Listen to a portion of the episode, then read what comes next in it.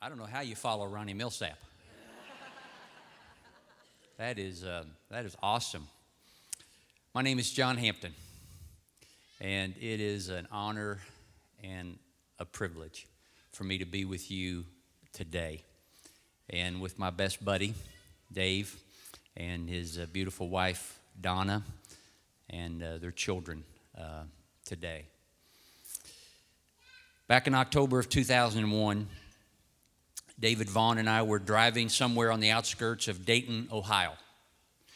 We had just finished playing one of our countless rounds of golf together. While we were playing, Dave Myers had called and left a voicemail for me. He said that Westwood Cheviot Church of Christ was looking for a new senior minister, and he wanted to know if there was anyone I could recommend. I listened to the voicemail, and then I handed the phone to Dave, and I said, Listen to this and tell me if it's anything you'd be interested in.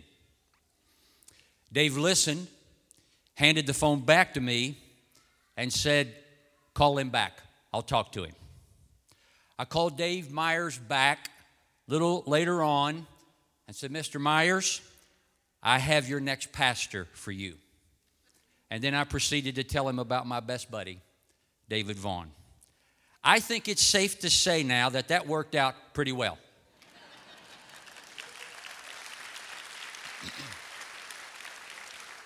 and Dave Myers, if you're here, you're welcome. I wish all of my hiring recommendations were that successful.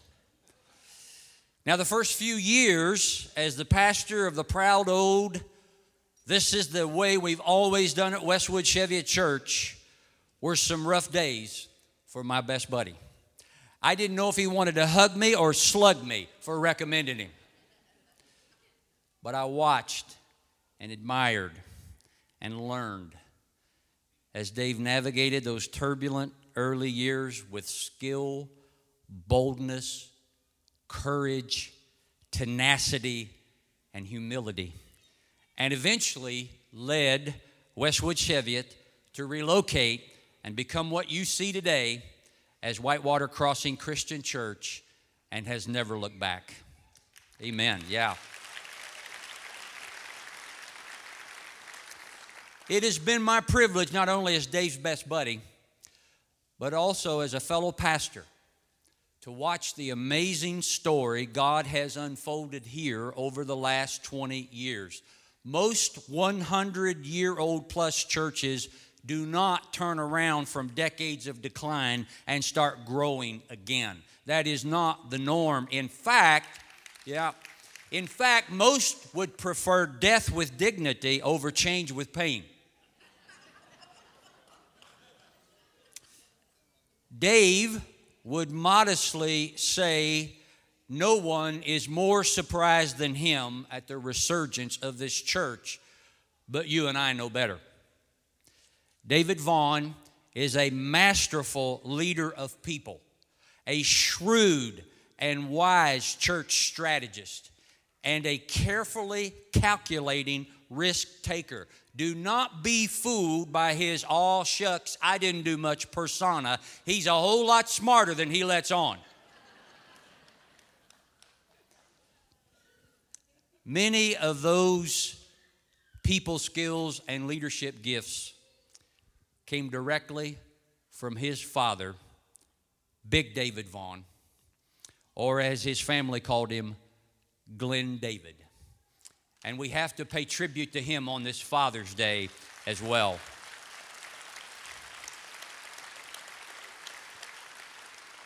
If you never had the privilege of meeting Big Dave, I would say you've met him, you just didn't know it through young Dave. Big Dave was young Dave's hero in every way you can imagine. Dave and I have frequently marveled over the years at the kind of ministries we get to lead and the multifaceted blessings we've known compared to the smaller yet demanding ministries Big Dave and his close preacher buddies led and I can say to you, my dear brother, your dad, and your mom, Alberta, and Marion Harris are looking down with utmost pride today from that great cloud of witnesses and echoing the words of our Lord Well done, good and faithful servant.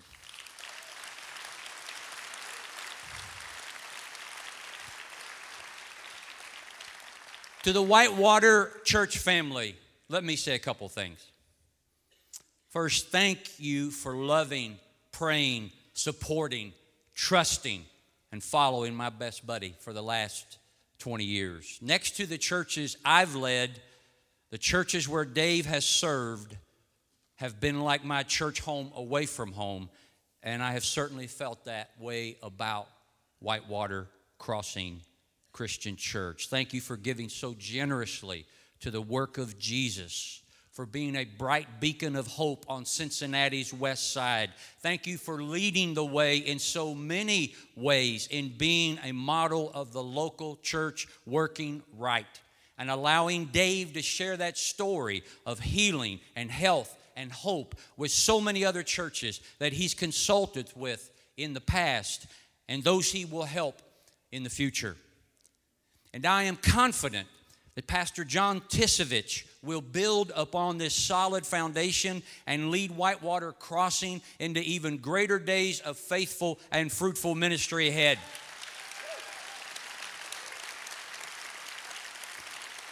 And no one will be cheering louder from whatever golf course he's on than David Brian Vaughn. And remember, John, Every new vision needs a fresh voice. And your voice is needed for the next season of Whitewater. John, you are the right man at the right time to lead this great church to reach its redemptive potential.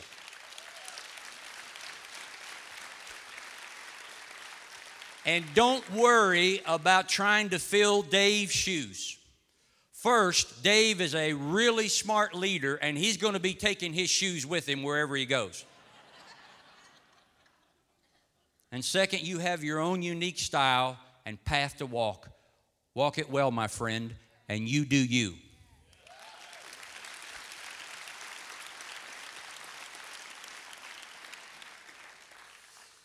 To Donna, I would like to say, Thank you for being a wonderful example of what a pastor's wife should be.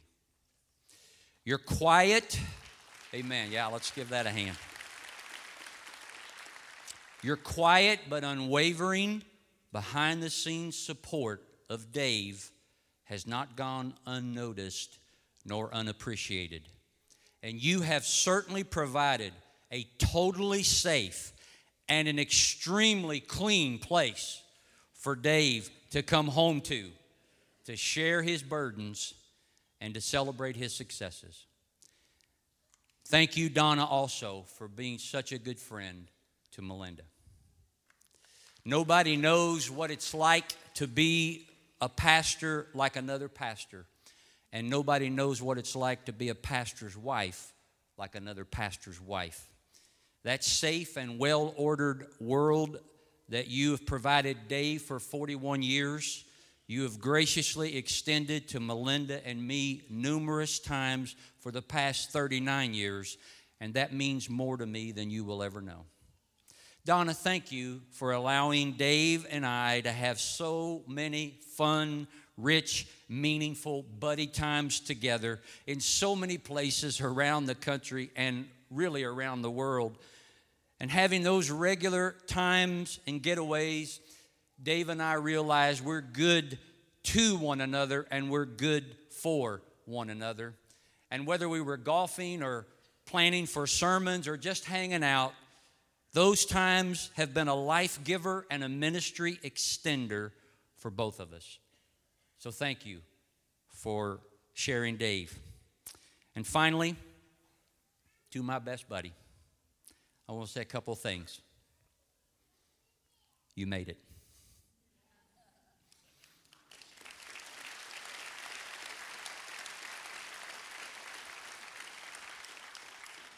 You did it. I know how much you've planned, how much you've prayed, how much you prepared for this day. I know how patiently and confidently you waited for John to finally emerge as your successor. I know how easy you made all this look, and I know it wasn't, and it isn't. You're a one of a kind, transformational leader. You're a much better preacher than you give yourself credit for. And you've made some of the luckiest golf shots I've ever witnessed in my life.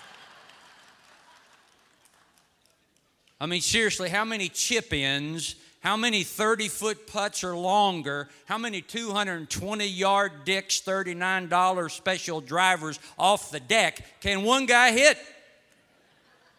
You make that stuff look too easy as well. I can't imagine what my life would be like without you, brother, and I would never want to. The first time we met at Cincinnati Bible College in the fall of 1980, neither of us had any idea at that time how our lives would become so bonded together and literally bound up with one another. There was a biblical friendship between two men also named David and John or Jonathan, who the scripture writer says became one in spirit, and they loved each other as they loved themselves. I can think of no better description for this unique, life altering, life giving, ministry supporting friendship that we share. And I'll close by saying this. If I ever play video basketball and eat chocolate chip cookies in Florence Mall, I'd want it to be with you. if I ever run out of gas on a below freezing night on the outskirts of Cincinnati, I'm glad it was with you. If I ever stole somebody's shoes the night before his wedding, I'd want them to be yours. If I ever saw someone selling radios, knives, and perfume out of the trunk of his car at my wedding, I should have known it would be you. If I ever needed someone to pack my U Haul for a cross country move, I'm glad it was you. If I ever worked with the youth minister for just three months, I'm sad it was you. If I ever beat someone in golf at Firestone Country Club, I'm really glad it was you. if I ever played golf on the Beeson Tour, I'm glad it was with you. If I ever played golf at St. Andrews in Scotland, I still can't believe that was me and you. And if I ever finished third in a golf tournament at Myrtle Beach, it was because of you. If I ever wanted someone to steal my best sermons and borrow my best ministry ideas, I'm glad it was you. Of course, you and I both know I stole them from someone else. if I ever wanted a model for how to handle a pastoral succession with class and grace and honor, I've seen that in you.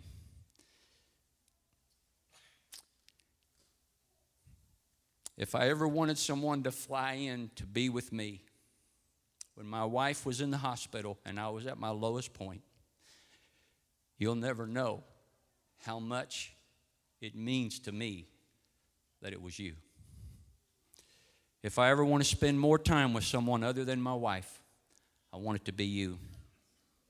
And if I die first, you're doing my funeral. And if you die first, I'll probably just get these notes out and read them again.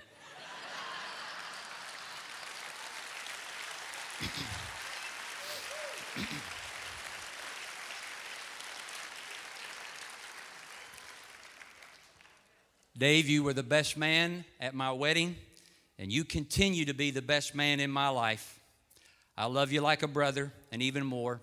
I can't think of any other place on the planet Melinda and I would rather be today than right here beside you and Donna as you receive the ultimate recognition that any preacher could ever hope for to leave behind a Jesus following, outreach oriented, grace giving, disciple making church family that is so much better off than when you found it. Well done, my best buddy. Come on up here.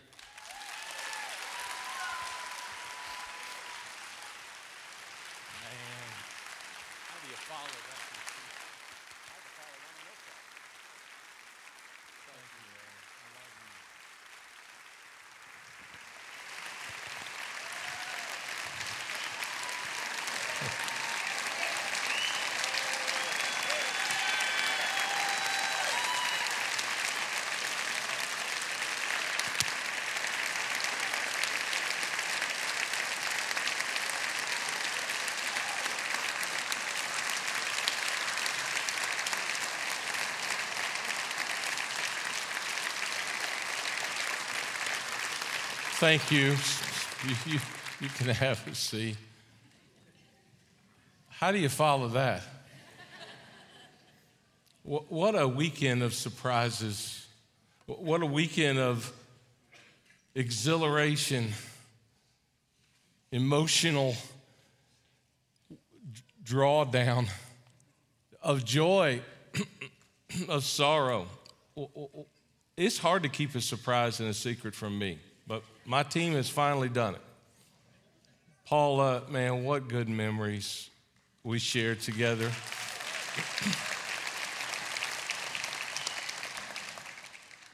If I do go first and John preaches, I want Jerusalem at the funeral. That's all. I... and Michael Boggs, man, we've we've done a lot. We've had some ups and downs together, shared memories. I'll have a little more to say about John later, but if you're not a Vaughn fan, you can blame John. He's responsible for all of that. Your kind words, buddy, I, I'll, I'll never forget that. So I'm not often speechless, but I am, almost. So I want to thank all of you who put this together. I want to thank all of you who pulled this off. I, I, ha- I cannot imagine how much work you have done with all of the logistics and the festivities. We had awesome weather last night for an event, a little get together with some uh, several hundred people. It was awesome. I'm sorry if Don and I didn't get to meet everybody. Every time we would venture out in the crowd, we only got about six feet and we had to stop, and, and we never really got out there. Uh, but what a gorgeous night. Evidently, even God was on the succession planning event team, and that went well. By now, I've pretty much said everything I wanted to say as your preacher. And thankfully, JT would never say it, but thankfully, the DV farewell tour has finally come to an end.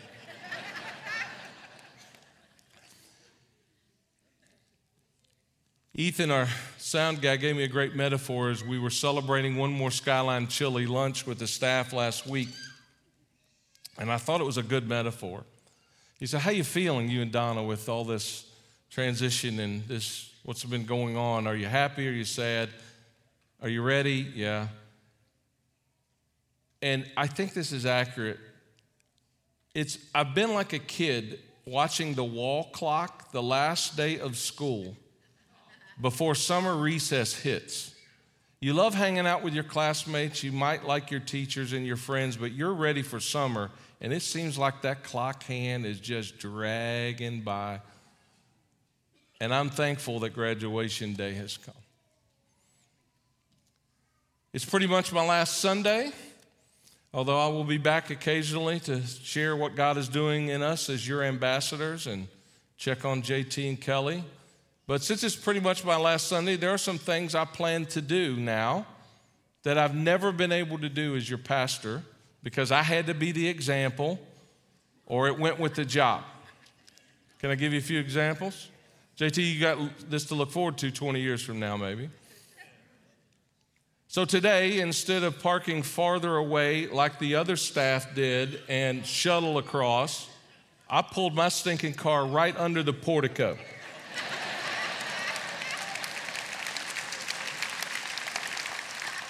I just left it. Probably towed by now. I dropped an anonymous note in the offering box today with everything I don't like about this church. the executive team can deal with that this week. I could care less. I plan to stay up late next Saturday night, at least till 9:30. And I'm going to sleep in as long as I want next Sunday morning. I may not even go to church. We probably will. And you know what else I'm going to do next Sunday morning? I'm going to eat breakfast. Some of y'all don't know this. I could never eat on Sunday morning. I was so nervous and still am. Every Sunday morning, I just couldn't eat. I knew I would get sick. Someone once asked Billy Graham, Do you still get nervous preaching after all these years, these crusades? He said, Yeah, I still have butterflies. They just fly in formation. That's the way I felt. I'm going to be a big, bountiful breakfast, and I'm going to eat to my heart's content because I don't have to get up to speak. Biscuits. Amen.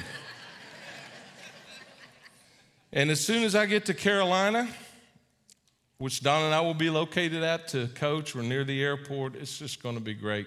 But as soon as I get down there, I'm going to shop for a bright red convertible sports car without fear of being judged. And I'm going to go as fast as I want because I'm not worried that the cop that pulls me over attends our church anymore.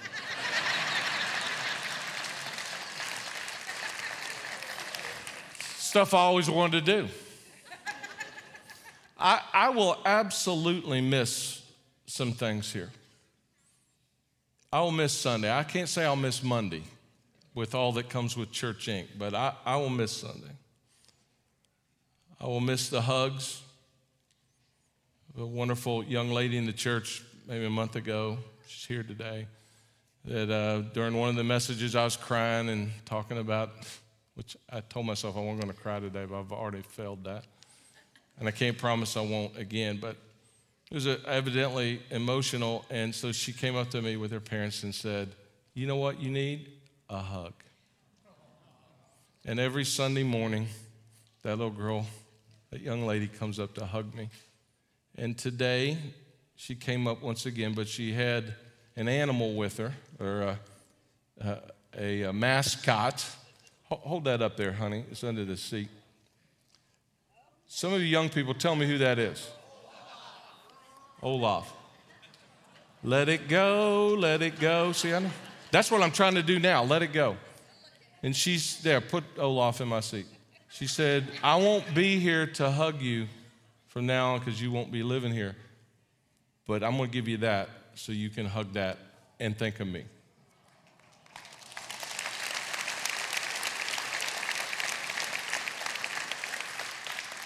That's the stuff I'm going to miss. I will miss the worship. We have some of the greatest worship leaders, and we've had some of the greatest worship experiences here. I will miss the energy. I will miss Skyline Chili. I will miss the baptisms. I'll talk about that in a second. I will miss some of you in this room who believed in me when I don't even know if I believed in me but you believed in God and you were great hearted, high output, low maintenance, mission driven people who made my job so much easier and pleasurable.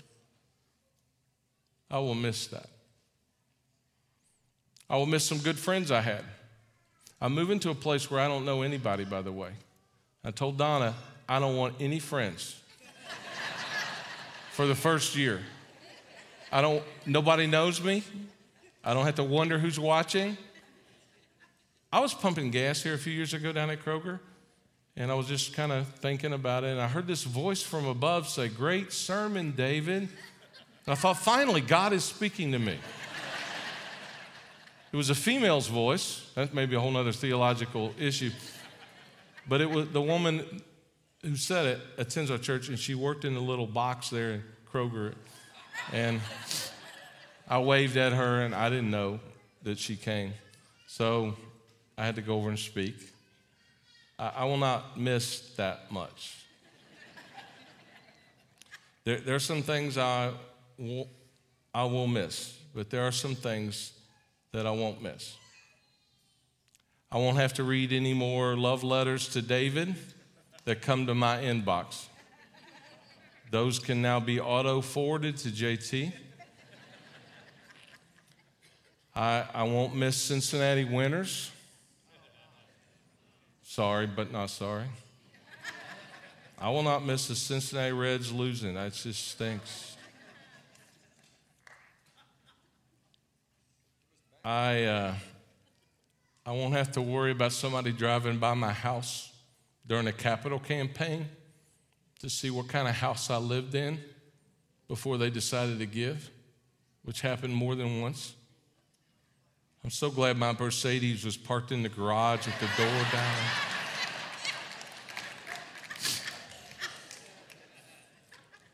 I won't have to carry the weight of those hard decisions, which all the pastors in the room here know. and which JT now realizes that sometimes keep me up at night because they impact real people. And there are decisions you make as a pastor, you just know nobody's going to be happy. The last two years, we've had to make decisions, nobody's happy. Take it easy on my successor. He's doing the best he can with the information he has.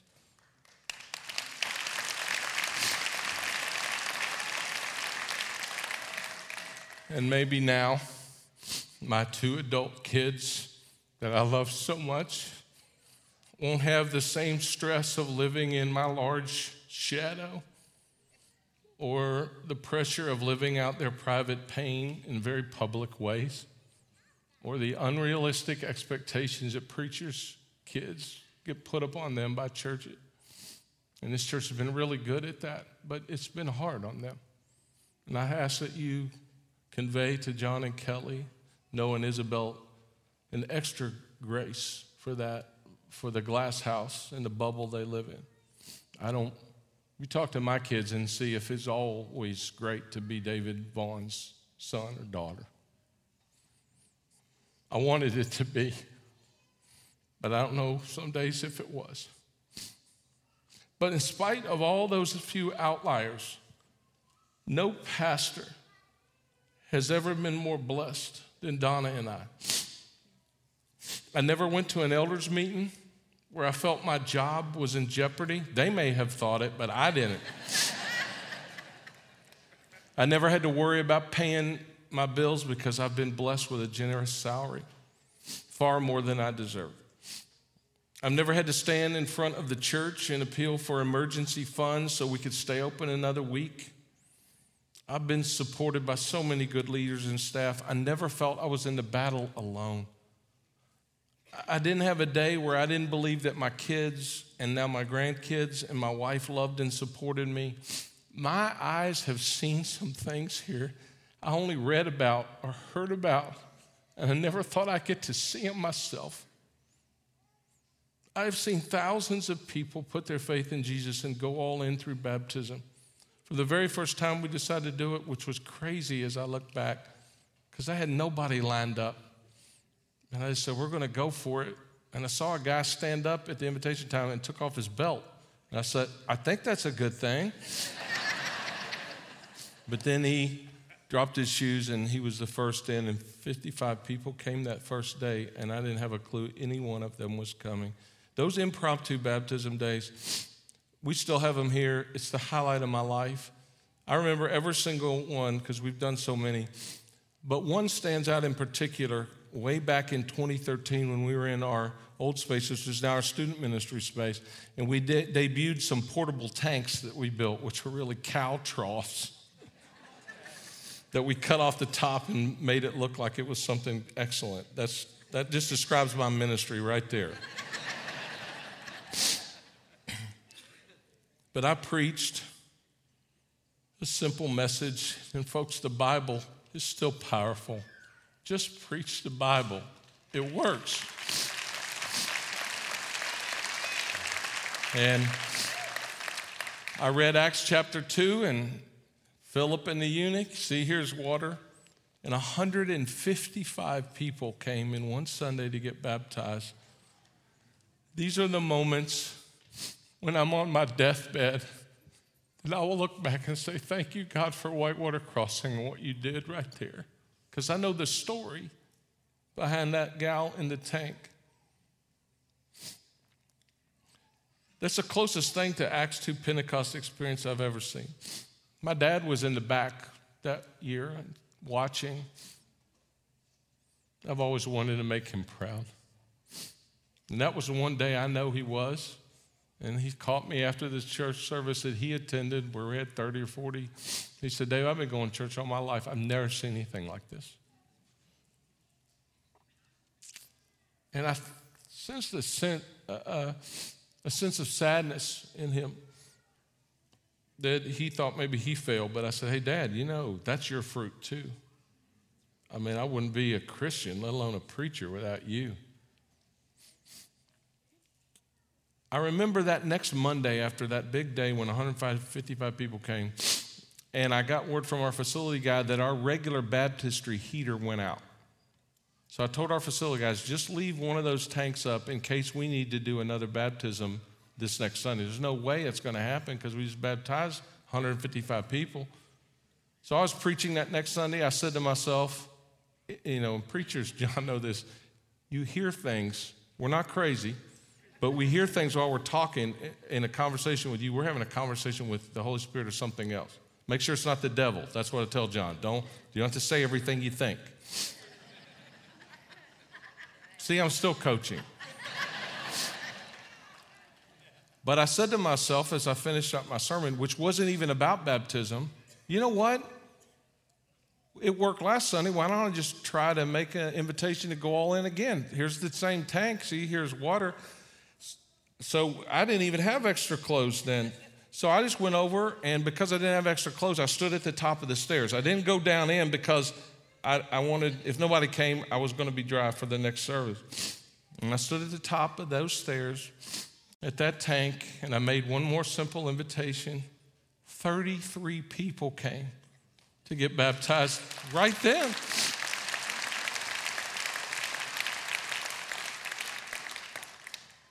And I knew this is something special.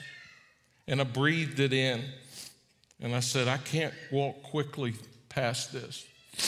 Based on our average attendance back then, those 188 total decisions represented like 25% of our entire church family in attendance. We had a bunch of heathens att- attending back. then.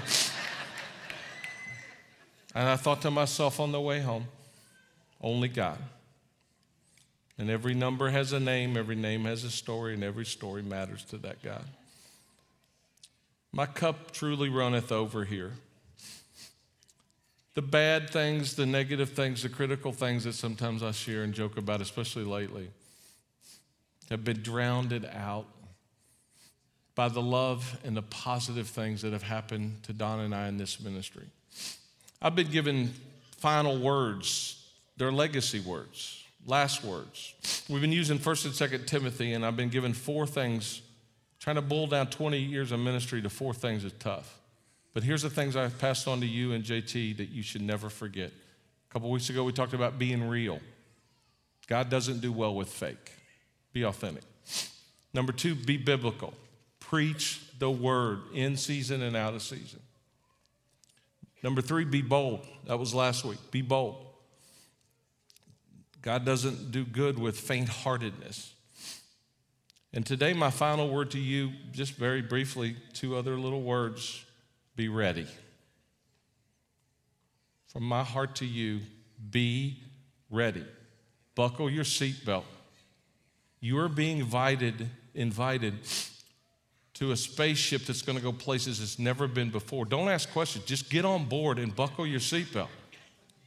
Be ready for what God will do next here. Because I've heard about it, I know about it. He's far from done. We just laid the foundation for that rocket launch to happen. Someone did it for me, and now I get to do it for them. Be ready for that. Be ready for Jesus to return, friend. The more I look at our culture and our dark and depraved world, the more I start, the less I watch the news and the more I start watching the sky. Because I'm telling you, I don't know how much longer he's going to wait. So the question is are you ready if it's today? And I feel bad for John because he really wouldn't get to start ministry, but if he came today, I would be like, wow, now that was a succession ending right there. Maranatha, come Lord Jesus. But friend, I think we're living in the last days. If they thought it in the apostles' day in Acts, I think it now more than ever. Be ready for that. Be ready to follow JT because you know what? I will. I've never had a boss in 20 years. Now I got two or three based on the organizations I'm working for, and John's one of them. Talk about a switch. Be ready for persecution and pushback too. I always knew here when God was getting ready to move in big ways because right before it happened, the devil would unleash hell personally and professionally in my life. And I persevered because I knew he must know something that I'm a danger or a threat. So it kept me going. And JT and I have experienced that even right now. Our families experienced that. I don't think it's a coincidence that those things occur. So be ready. Don't be uh, afraid, but don't be amazed or surprised at the fiery trial that's probably going to come your way. And as I said last week, don't you ever don't you ever consider success of this church tied to a, an attendance numerical number ever. God's not judging us by that. Don't judge JT by that.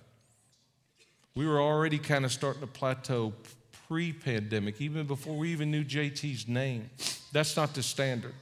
It's were you faithful and are you making disciples who will make disciples? Don't put that burden on him and our leaders here. If you would indulge me for just one more moment, I'd like to say thanks to some folks, knowing I will likely leave some people out. Paul was real good. I think most of his letters, he like thanked people, and that was a lot of the chapters. So if he can do it, I think I can do it.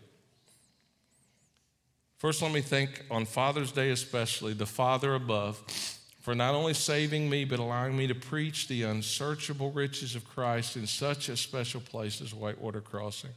Some preachers, they preach week after week after week I, and, and don't see any fruit. God had, I had fertile soil here. All I had to do was keep sowing it. And on this Father's Day, John Hampton mentioned it, but I, I thank God for my Heavenly Father, but my earthly father and mother, I thank them for teaching me about Jesus and His Word from the time I was born. In my dad's retirement years, as I mentioned, he would sit out here and I got the unique privilege of being the pastor to my own pastor father. And in my next chapter, I still want to be like him. I saw my dad shift when his retirement day came to a new role as patriarch of the family.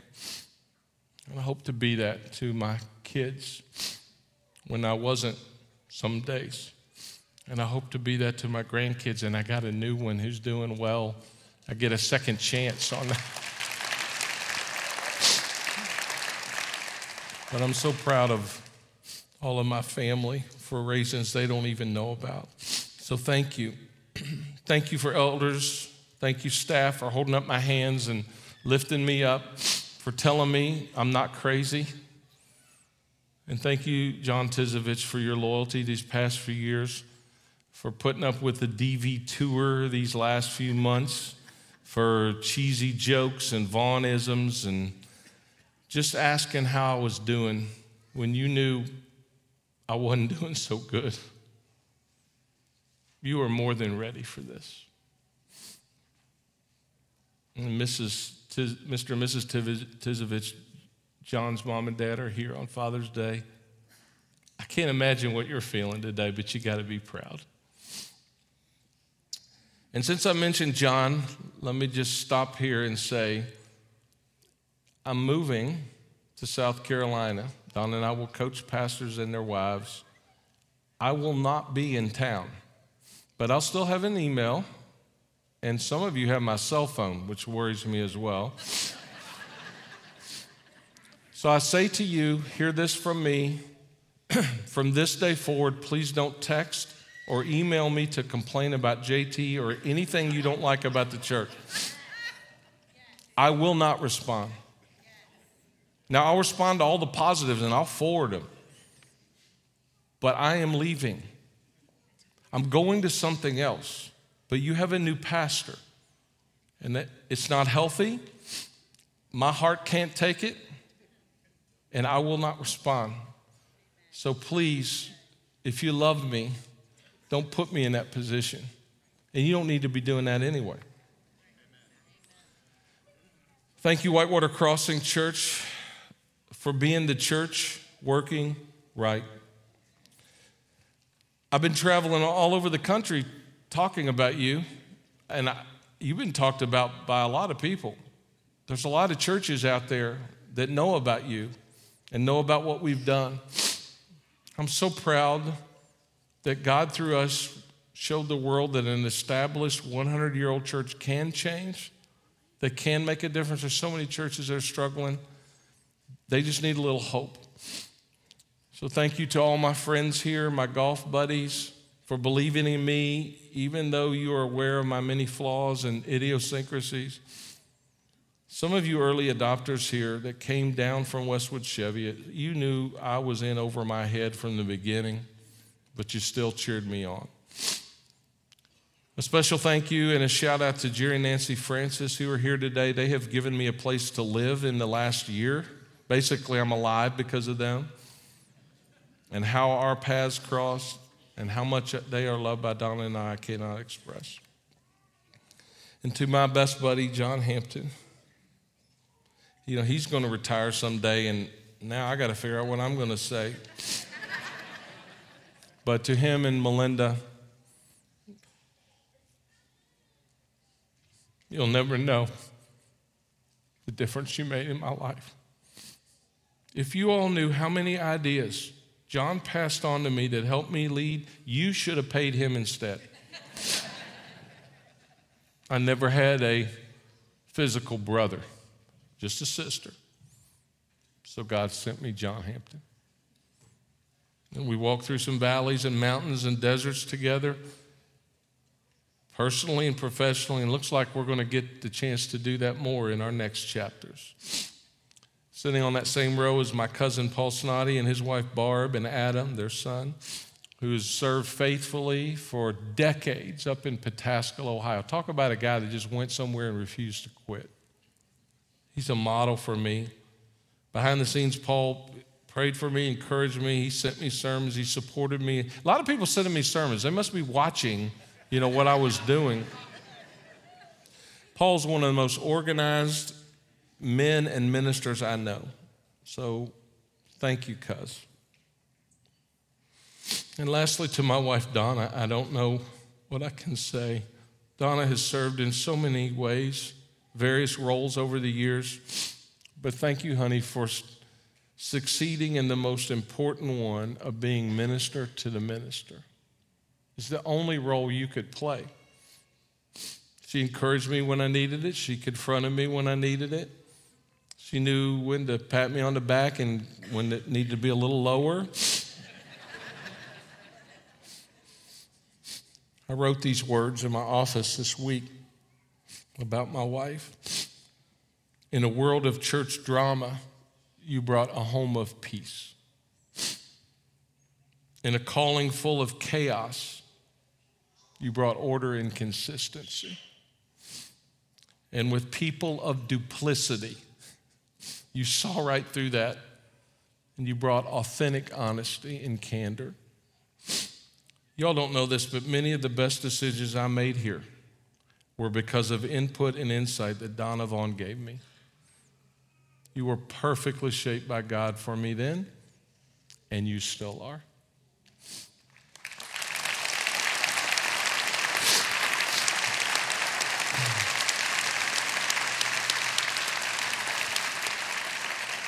So, it's been a great run. And I'll just leave you with one final word from Paul to Timothy, some of his last words he wrote before he was martyred from 2 Timothy 4 6 to his protege Timothy. And no more are these true than right now on this holy ground moment. And these are my final words, at least as your senior pastor, before I come back as a visiting sage from the stage. Paul said this For I'm already being poured out like a drink offering, and the time for my departure is near. It is. This Thursday night is my last elders meeting. I will be uninstalled as an elder. JT will be installed. Donna's got the car running. and we're out of here. The time for my departure is near. I have fought the good fight with you. I have finished the race. I have kept the faith. Now there is in store for me the crown of righteousness, which the Lord, the righteous judge, will award to me on that day. And not only to me, This is your reward too. This is your legacy too. But also to all who have longed for his appearing. My legacy here is not a building, it's not a project, it's not a program, it's a people. You are my legacy. Don't mess that up. I'll close with this. There was a private secret tradition that I performed every Saturday afternoon here for 20 years if I was in town. No matter what location our building was, it started in Westwood Cheviot because if I hadn't done this, we, it was, I was doomed to fail. So weak and unqualified was I, I knew I had to do it. When we were in phase one, I had that same practice, and now it's the one habit I've stuck with even as we moved five years ago into this sacred space. It's the one habit that I believe was the secret to my ministry and probably why I am better able to loosen my grip on the lead pastor baton here. You probably don't know about it, and since I'm leaving, I suppose I can share it now. Knowing how powerless and inadequate I was, every Saturday afternoon for 20 years when I was in town, I would come to the worship center where we were. The last five years it's been here. I would enter when no one was here and I kneeled down on the front of this auditorium floor. Sometimes I laid down and I prayed this simple prayer. It was every week I prayed it.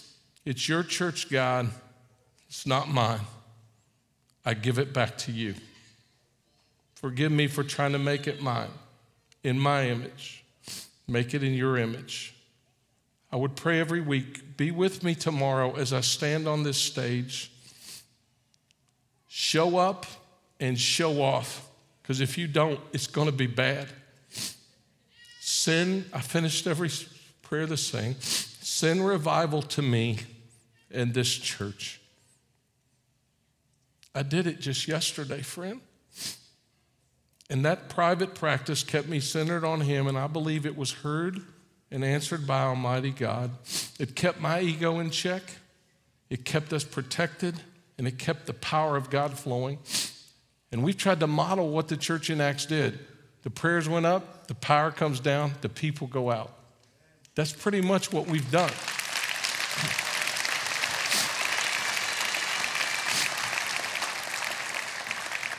So, because I thought I was all that early on, I didn't think I maybe needed to pray, so I forced myself to do it because prayer is not preparation for the battle, prayer was the battle for me.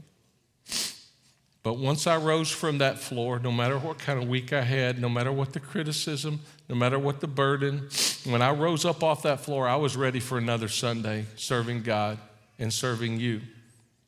It got a little harder to get off the floor as time went by. That's another reason I knew it was time to retire. But I promise you that I can still keep that tradition of praying for you. I'll be in a different zip code floor praying because I want you to win here. And I want you to win maybe more than you even want yourself to win. So, know on difficult days, JT, Kelly, our elders, members, our staff, on difficult days, you still have a pastor and a friend that will be lifting you up just from a different place.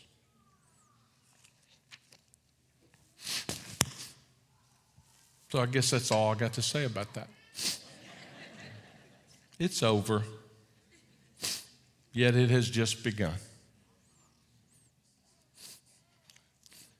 It has been the most extreme honor of my life to serve as your pastor for 20 years.